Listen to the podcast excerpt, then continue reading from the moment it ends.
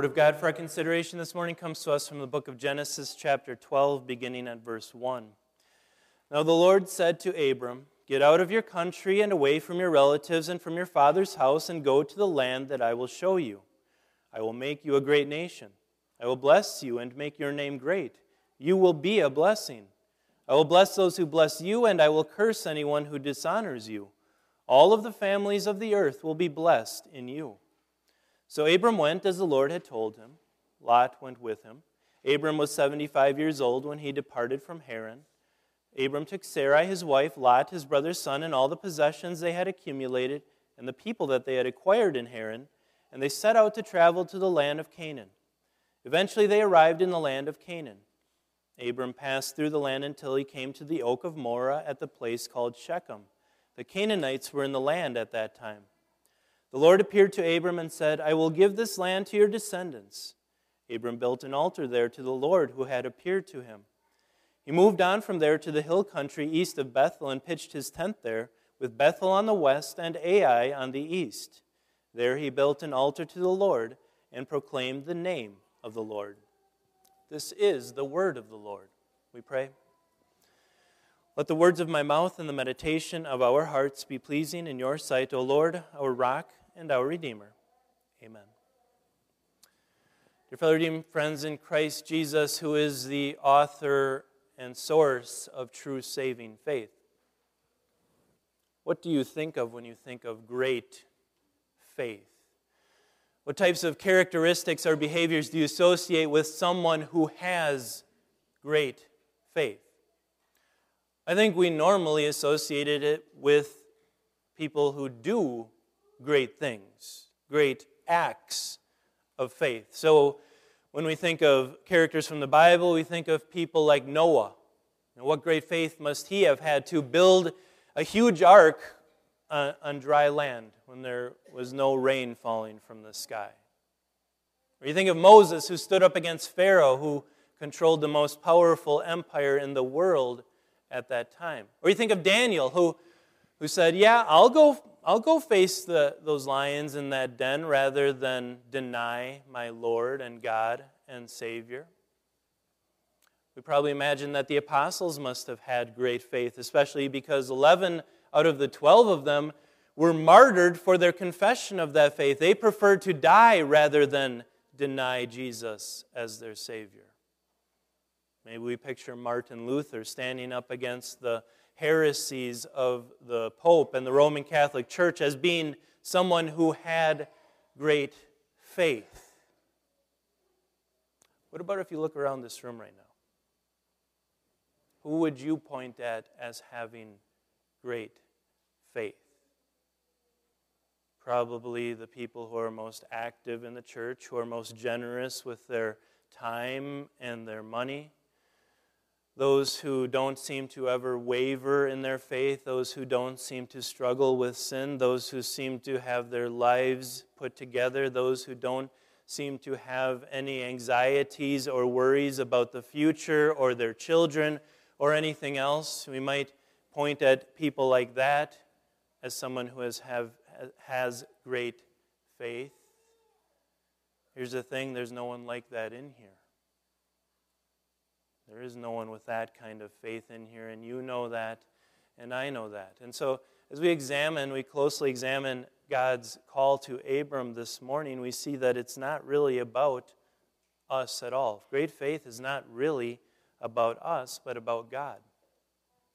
Now, from Paul's letter to the Romans, he called Abram, or Abraham as he called him there, the father of all believers kind of like the, the model believer, the one that we should all look to as being a hero of faith, having great faith.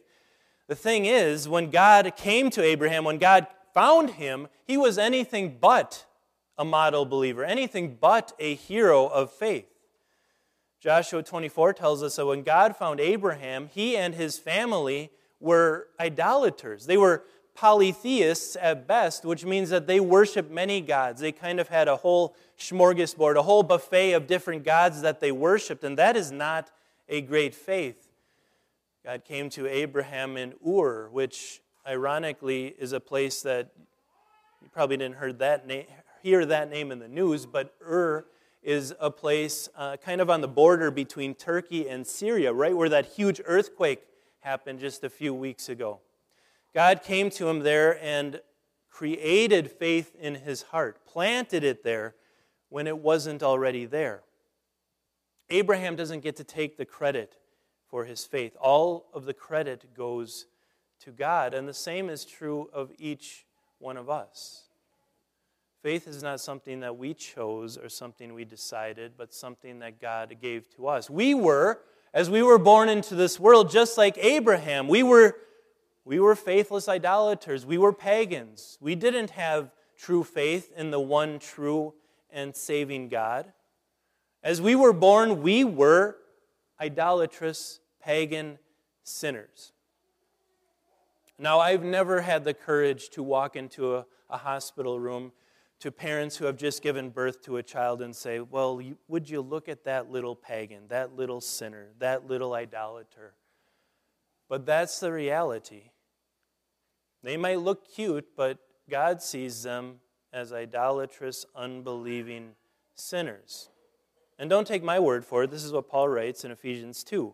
You were dead in your trespasses and sins. Formerly, we all lived among them in the passions of our sinful flesh as we carried out the desires of the sinful flesh and its thoughts.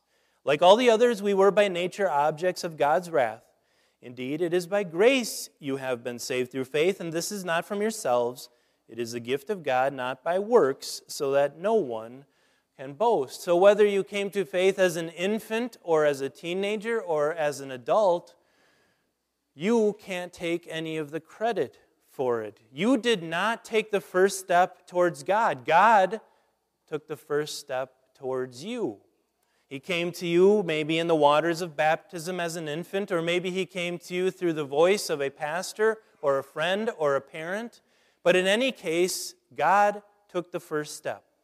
God planted the faith in your heart. From the very root of, of saving faith, we have to acknowledge that it is the work of God, not something that we do.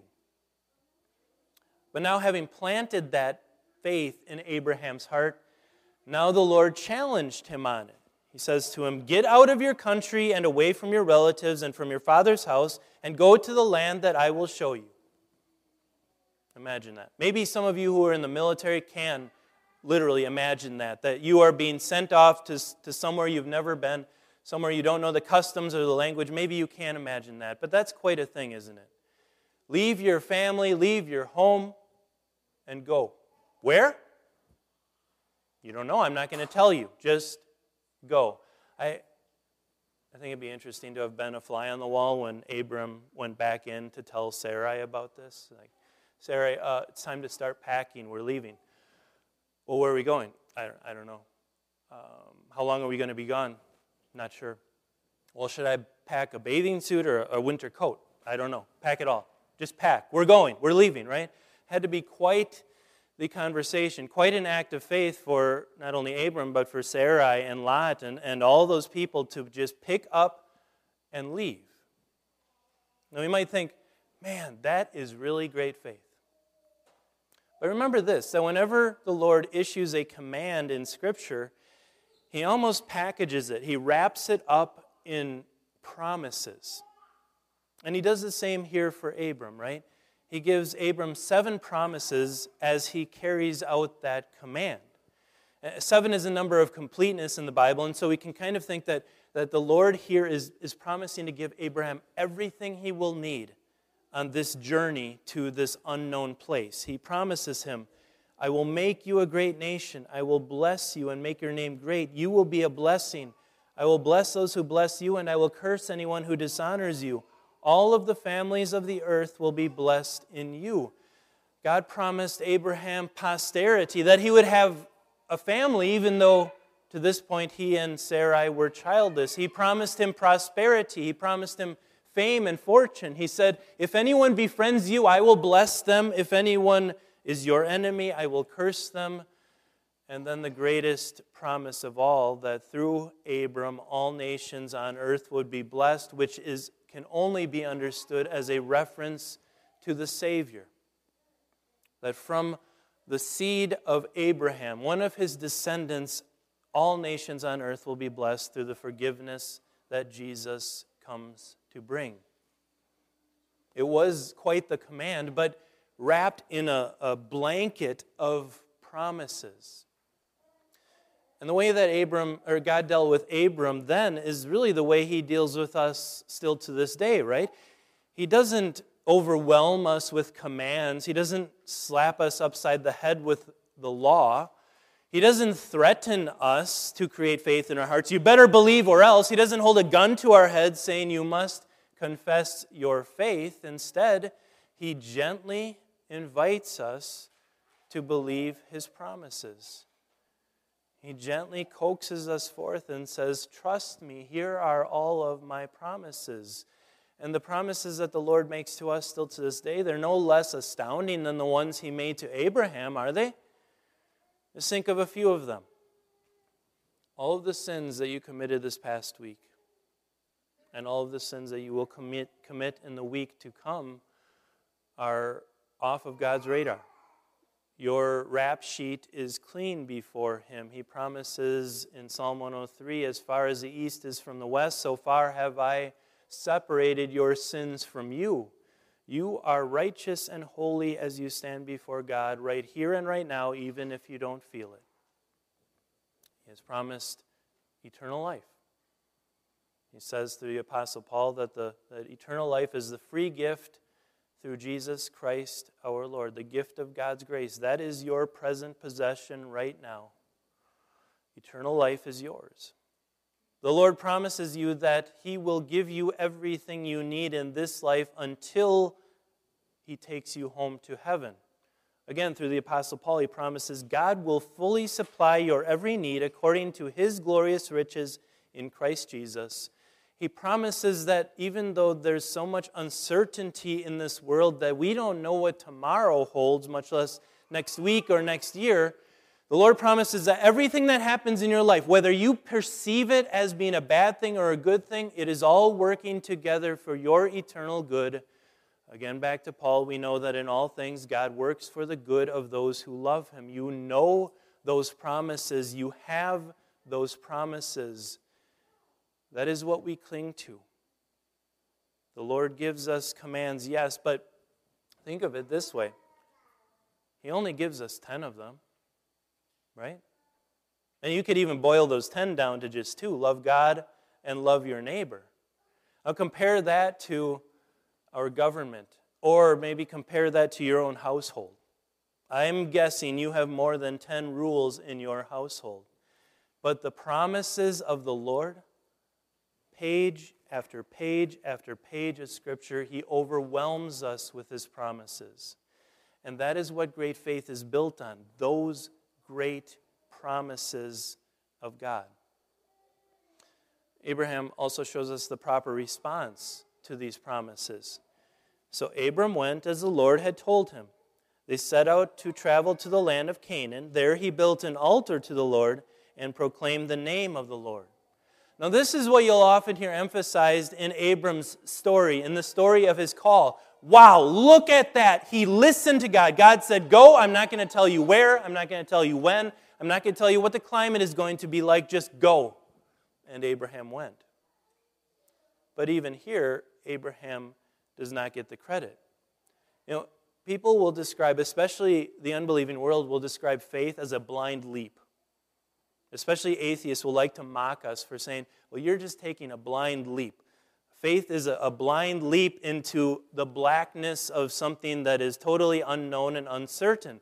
But did you notice a little phrase in there?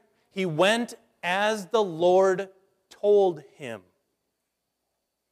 Abraham wasn't taking a blind leap. He was leaping into the the cushioned safety net of God's promises. He knew exactly what he was doing, where he was going. He was, he was putting his full trust in the Lord God who had made those incredible promises. Why is it so hard for us to follow Abraham in doing that? In, in throwing our full trust on the Lord, in, in jumping not blindly True saving faith is not blind. We are not at all blind where we leap in faith, But why is it so hard for us to jump into that safety net of our Lord's promises? Well, for one thing, the devil makes his own promises. And his promises often seem so much more enticing and a lot easier than the promises that God's, God makes. For example, many times when the Lord makes a promise, it requires a certain measure of patience or sacrifice. Right? Uh, if you're faithful to your marriage, I will bless your marriage. If you raise your children in the way they should go, I will bless those children. But that takes patience and that takes sacrifice. Whereas the devil promises instant gratification, doesn't he? The devil's promises never require any sacrifice on our part. Just a few examples. The devil has infiltrated our world to a, a in a way unknown to previous generations by the horror of internet pornography, promising that while, while marriage and intimacy within marriage might be a difficult thing, here is some instant gratification right at your fingertips. And yet, every study that is out there showing those who have used internet pornography shows that they suffer guilt and depression having done so because they know deep down that it is wrong. That it is not only exploitative of the person on the other side of the screen, but that it is, it is, is cutting out some of their own personal holiness and purity that God wants us to have. Working hard at a job that is tiresome for you is difficult, requires patience and sacrifice. The lottery is pretty easy, though. You just walk into a convenience store and buy your ticket. You see, the thing is that the only thing that's worse than wasting your money on buying a Powerball ticket is winning the Powerball. Again, study after study has shown that, that winning that amount of money absolutely ruins people's lives. That's how the devil works. He's a liar. His promises, they're all lies. All he can do is lie to us. He promises pleasure and he gives us pain and guilt. He promises us riches and we end up broke. He promises that this is the way to a good life, and you know what happens? We end up dying. The devil is a liar. But he makes it difficult to trust the Lord's promises, doesn't he? The other thing that gets in the way of, of taking that leap, not a blind leap, but a leap into the solid, unbreakable promises of the Lord, is our own reason. Again, faith is, is trusting what is unseen over and above what we see. It is a hope for something that we have not yet seen. But our reason often gets in the way. Our reason often overpowers our faith, and therefore, reason is one of the greatest enemies of faith. For example, the Lord says, If you give your first fruits to me, I will bless you, I will make you prosperous. And yet we think, if I give the first part of my paycheck, I may not have enough left to cover the mortgage or the car payment. We think, if I take 15 minutes or 30 minutes out of my day to study my Bible and to read a devotion and to pray, I may not have enough time left in the day to carry out all the other really important things I need to do. We think that while the Lord promises that when we raise up a child in the way he should go when he is old, he will not turn from it, we think, yeah, but I really need to get them into the best sports teams and the best extracurriculars, the best music programs. I need them to focus on their academic studies if I want them to be successful. And if I don't do that, they, they may be failures in this, in this life. Uh, and you see how our reason gets in the way of faith, of trusting God's promises. And you realize how foolish that is to trust our reason, our fallible reason, over top of the, the infinite, unbreakable promises of God? I can't even control my own heartbeat. I could drop dead here in the next second and I could do nothing about it. We can't control what's going to happen tomorrow or next week. Why would we dare trust our reason more than the God who created us and created everything that exists. It makes no sense to elevate our reason over top of faith in the Lord's promises. But it is a difficult thing, faith. Faith is difficult because when we look around us, we see broken promises everywhere, don't we? But when you look at those broken promises, who is it that failed? Who is it that broke them? I guarantee it's not God. God has never broken one of his promises. Who fails you? Well, your family fails you. Your co-workers fail you. Your government fails you. Your pastor fails you. Your health fails you. You fail you. But God doesn't fail you. God has never broken any of his promises, and he's not about to begin right now.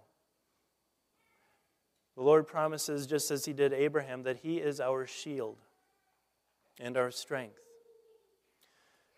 Now, because we have the Lord as our shield and our strength doesn't mean that we're not going to face difficult times in this life. It doesn't mean that things won't go badly. It doesn't mean that life won't hurt, but it does mean that the Lord is with us every step of the way. Just because we have the promise of eternal life doesn't mean that we won't face sickness, and it doesn't mean that we won't face death. And just last Friday, we were able, uh, a couple Fridays ago, we were able to witness that with our sister in faith, Theora Yutke. She held firm to the promises of the Lord, but, but she was in that coffin and she died, which is her ultimate victory. The Lord, as our shield and strength, doesn't mean life will ever be easy or that we will ever know what the future holds, but we do know who holds the future. And that's important. That's important to know that it doesn't depend on us, but it depends on God and his unbreakable promises to do wonderful things for us and through us. So I could I like to picture faith this way. You know when you're when you're getting on a flight, when you take a flight somewhere, there are two types of people on every flight. There are those who, who trust the pilot and trust the plane and the mechanics and everything, and, and those who do not. And you can always pick out the ones who don't trust the pilot or the plane, right? They're the ones who are, who are looking around nervously. The only ones on the plane who ever look at those, those uh, uh, emergency guides, right? How to get off the plane uh, in case of an emergency. Uh, or, uh, they, they want to be closest to the emergency exit. Maybe you see them squeezing their spouses or their, ch- or their parents' hand until it's white because they're so anxious and worried. Or, or in an extreme case, they'll, they'll lift themselves up on their armrests to try to take some of the weight off the plane. Because that works, right? Your, your 150 or whatever pounds, that's, that's going to help. Uh, and then you see the opposite, where, where they're dozing off even before the plane takes off, or they're, they're calmly reading a magazine or a book. And and that's the difference between true saving faith and unbelief, right? In unbelief, we think it's all up to us. We think it's all up to us obeying God's commands like Abram did. And we can never do that. We can never even believe hard enough. But when we understand that true saving faith, great faith, is focused on God's great promises to us, then we can relax and doze off and really enjoy life and not stress out about it. Faith is active, and in other parts of Scripture, we'll focus on that, that faith is active. But in this case, with the case of Abram, faith is passive. Faith simply receives. Faith doesn't need to do anything except wait for God to keep his promises to us and to do great things through us. Can you do what Abraham did? Can you, can you take a step into a, a world of uncertainty? And really, the Lord hasn't called any of us, at least that I know of, to just go to a place where we don't know, pick up our families and move there. But, but isn't life really no different than that? We don't know what's going to happen tomorrow or the next day or next week. We don't know any of these things for certain it can feel like a leap of faith. It is a leap of faith. It's a leap of faith into the promises that God has made. And He can do great things when we passively receive His promises. Think of risen Savior. 26, 27 years ago, risen Savior was an idea on the back of a napkin in somebody's living room. Look at what the Lord has done. You know, we live in Dane County just like I do, and what that means religiously and politically speaking. Can we continue to shine the glory, the light of the gospel, even here in Dane County? Of course we can, as you do in your own private lives every single day. Can we sacrifice to raise our children to fear and know the Lord and value that over anything else in their lives because we see that this life is, is just a speck, but eternity is forever? Yes, we can do that. Can the Lord's promises to provide for us, can it, can it free our hands and our checkbooks to make sure that the gospel can continue to be proclaimed here? Yes, we can. Can we, and especially those of you who are a little bit closer than some of us to death, can we look death in the face and say, I am not afraid? Yes, we can. Because as Paul says, in Christ, all of God's promises are yes. In Christ, the resurrection is sure. In Christ, your sins are forgiven. In Christ and his promises, you already have great faith. And God will do great things through that great faith. Amen.